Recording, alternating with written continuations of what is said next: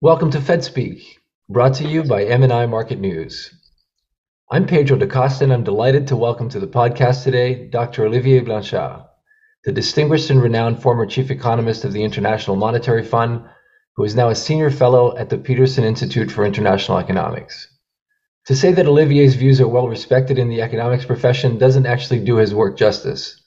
In my experience, his perspectives on macro are held in such high regard that even those who might normally be disinclined to agree with him pay attention when he speaks. Dr. Blanchard has worked on a wide range of macroeconomic policy issues, including the role of monetary and fiscal policy, speculative bubbles, the labor market and determinants of unemployment, and more. He's worked with numerous countries and international organizations and is the author of several books and many more articles. It's a real pleasure to welcome you to FedSpeak, sir. Oh, it's a pleasure to be there. Thank you for the kind words. Absolutely. So let's start with inflation. So you were one of the early voices to warn about the prospect that the mix of accommodative monetary and fiscal policies might lead to inflation to take off, especially here in the US. What's your assessment of the inflation picture today? Well, my assessment is that there is a lot of inflation today. the question is uh, is why. I, I, mean, clearly, in retrospect, I think you know I was not the only one. Larry Summers was another one, probably even better, better known. And I think on that we were right that there was clearly a risk that inflation would be high. I think it has turned out to be even higher than I expected. When I thought about it at the time, what I realized is that the demand push was very, very strong. And I realized that the supply side might not respond, but I underestimated, I think, the degree to which um, supply chain disruptions might play a role. In terms of why, you know, how did it work out? I think that I uh, was right partly for the wrong reasons. What I had thought was would basically be this very large increase in demand. Unemployment was already quite low at the time, and this would basically put pressure on wages, which would lead pressure to pressure on prices, which would lead to inflation. And it turned out to work a bit differently. And the pressure on wages was actually quite weak at the beginning, but the pressure on prices, given wages, was very strong. So the, the effect of demand hitting uh, supply constraints was much stronger, I think, than I had anticipated. So the story was not a very overheated economy leading to high wages, leading to high prices, was more an overheating economy leading to high prices, which then led workers who were in a fairly strong bargaining position to try to increase wages. But the the mechanism was not exactly what I had anticipated. So one of the reasons I think the Fed seems to have missed the boat on inflation, at least early on, was that they seem to, to see the increase in inflation as concentrated in a few areas like durable goods and therefore as likely to be transitory to use that that dreaded word that's now been abolished from the vocabulary. But now the inflation has become much broader and i think that's one of the main concerns for them. What aspects of the inflation picture worry you the most? Is it the fact that it's gotten into wages? Well, house price factors? What, what what's concerning you there what's concerning me. So when I look at what's happening, so the source of the inflation was very much demand running into supply constraints and leading to very large price increases in many places, not just energy and commodities, but everywhere. I think in terms of that, uh, looking forward, the news is fairly good in the sense that if I if I look at the various factors, you know, the price of oil is probably not going to decrease as it would have if OPEC had not moved, but probably not going to increase very much. The price of commodities uh, is like is decreasing, has decreased. Supply chain disruptions are going away. So this is the good news. What worries me more is that behind the scene, so I think the numbers on, on the headline inflation may be quite good in the next few months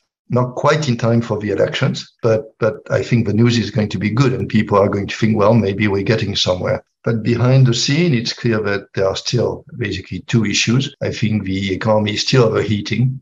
Uh, so this is a question of what is the natural rate in the US, which is an impossible question to answer. But you know, we 3.5% is very low. Uh, when we had 3.5% before the COVID crisis, the notion was, well, it's already quite below the natural rate. I think there are good reasons to think that the natural rate has increased because of the increased reallocation, the matching issues.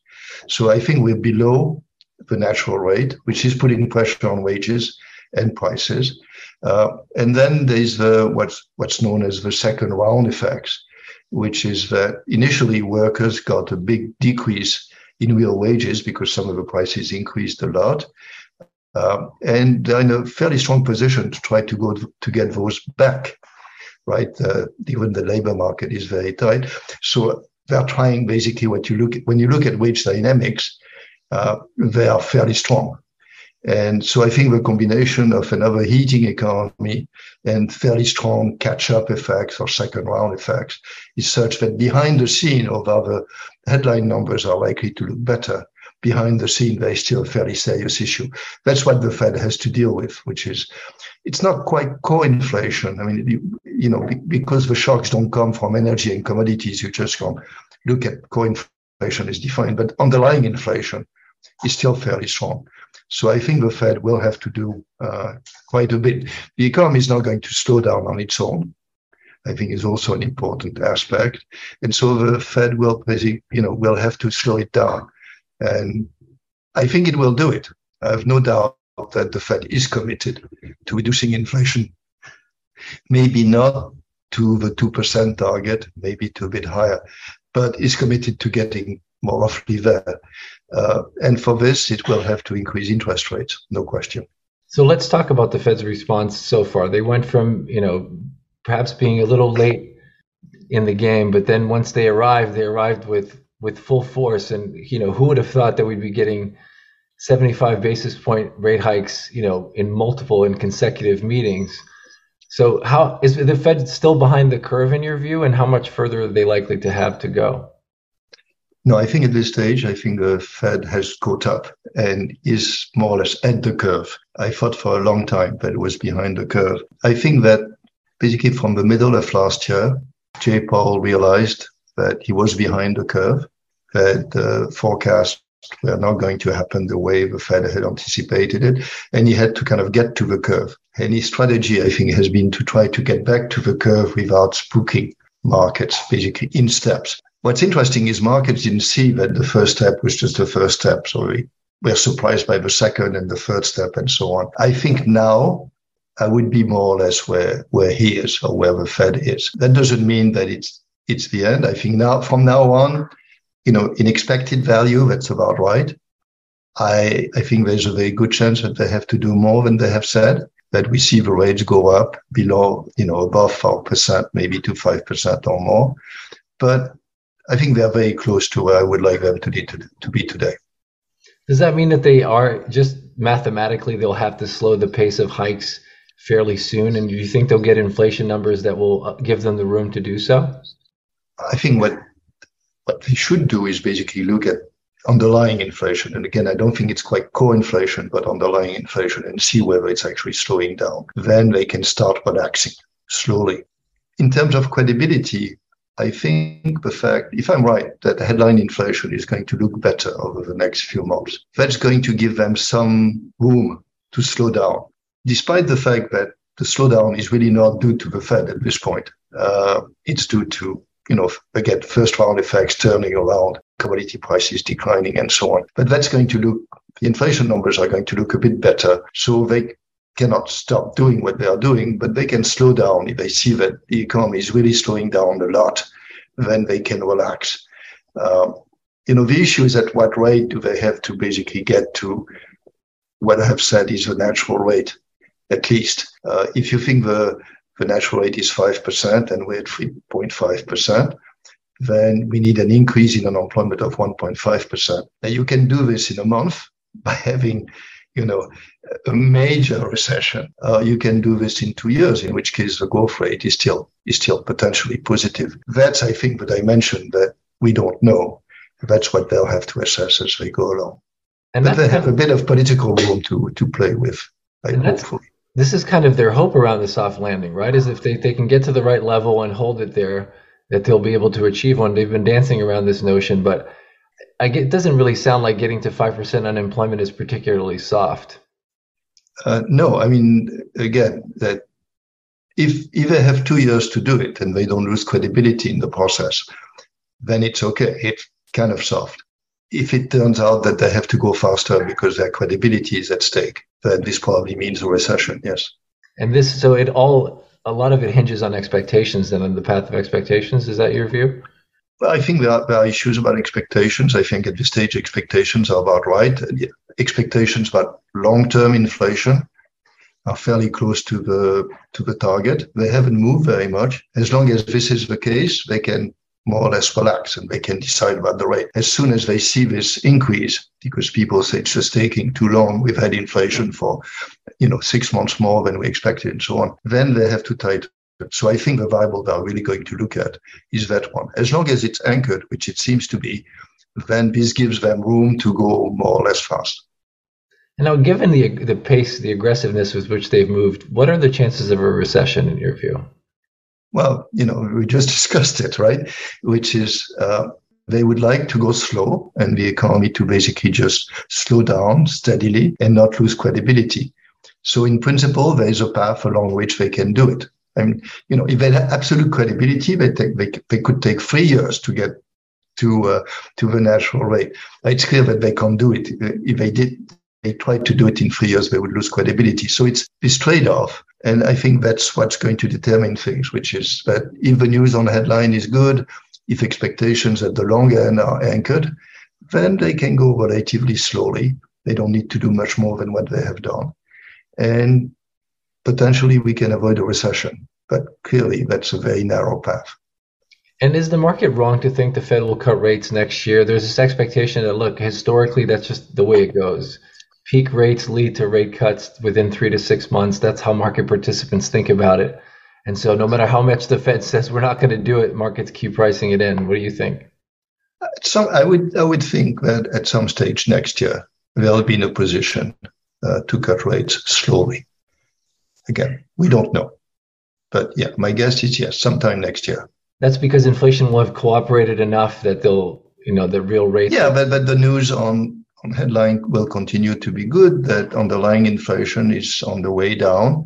And so they can relax a bit and they can you know, decrease interest rates.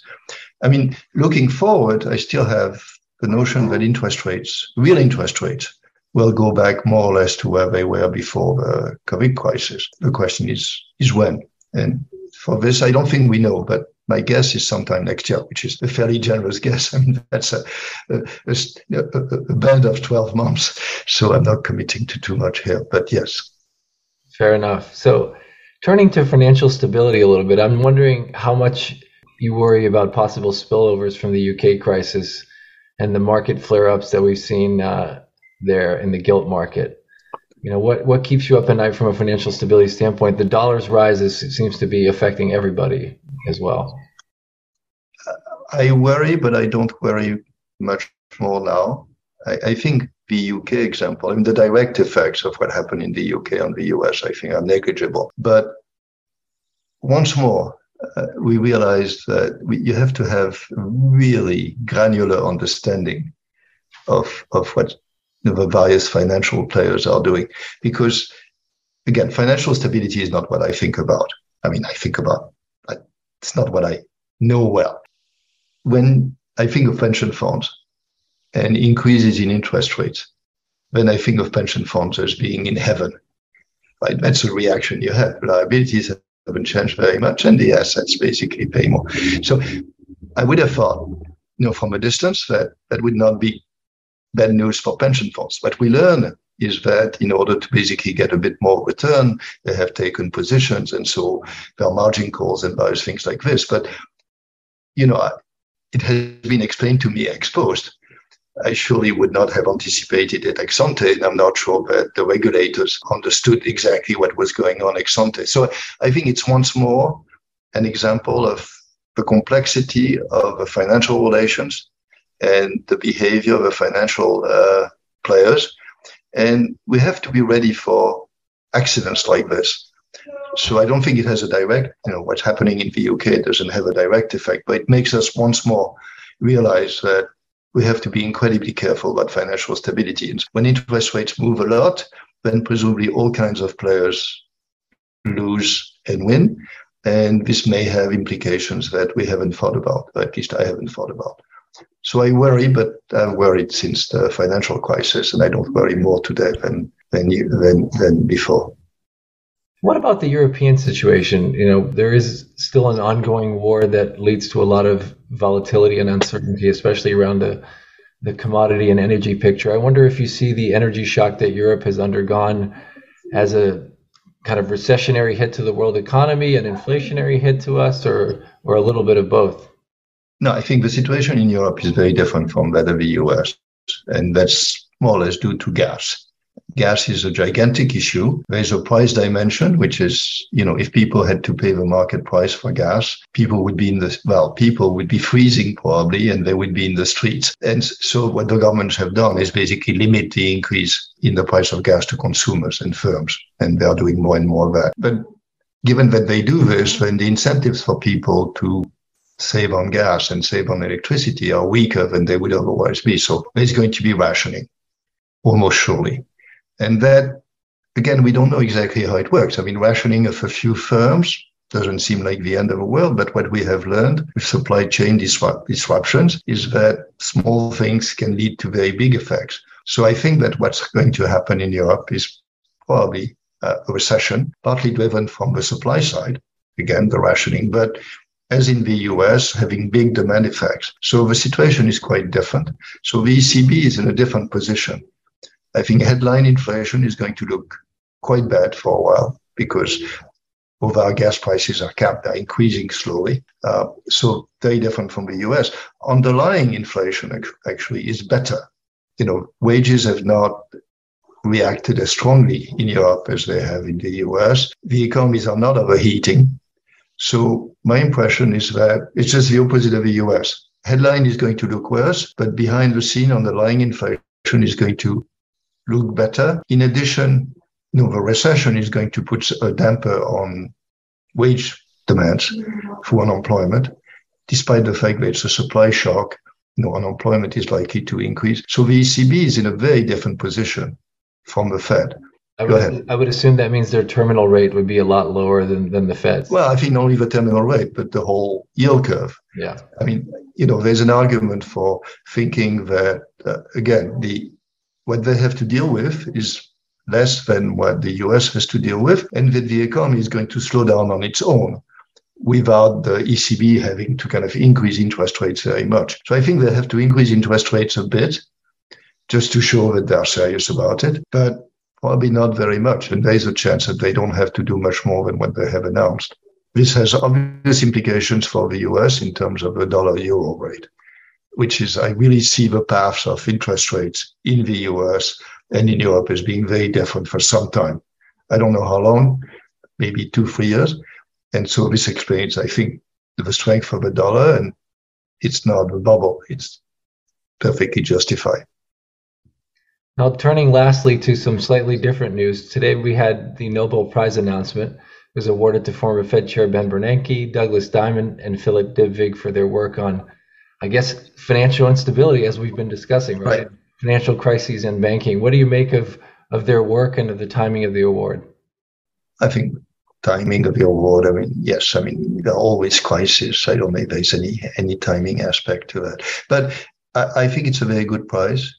You know, Diamond and Dybvig really wrote a paper which formalized something that most people knew, which is that there are multiple equilibria uh, and deposit ones, and we have seen many of them, but they basically gave an analytical structure which allowed many people to, to do further work. So I think it's very justified. Ben may not have such a, have not have made such a fundamental contribution but he surely has made a fundamental contribution to the world. And that's what I like, which is this I don't know if it's the first time I would have to go back, but I think it's it may be the first time that somebody gets it by being both an academic and having done superb research and having made the world a much better place. So at least, you know, I have avoided the world being a much worse place uh, during the financial crisis. So, you know, if you think of economists alive today, I suspect that Ben has made the, the biggest difference to GDP relative to the counterfactual you know, it's probably in the trillions of dollars. I don't think he's going to be paid that as opposed to CEOs who basically get paid, you know, whatever the increase in the value of a firm is, uh, is going to get less than that. But he's going to get the price. And I'm very, very happy with it. I think it's completely justified. Well, thank you so much for your time. That was Dr. Olivier Blanchard, former chief economist of the International Monetary Fund and senior fellow at the Peterson Institute for International Economics. Has been a pleasure.